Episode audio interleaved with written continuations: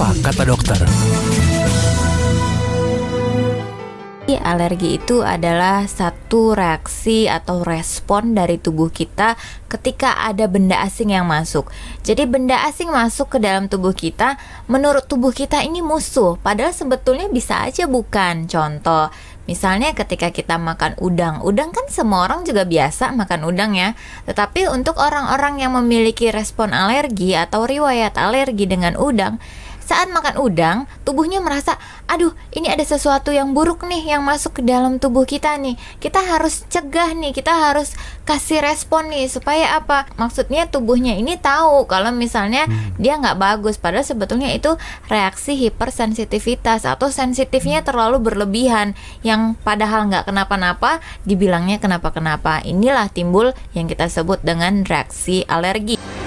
Dipersembahkan oleh PT Unimax Power didukung oleh Bio 7.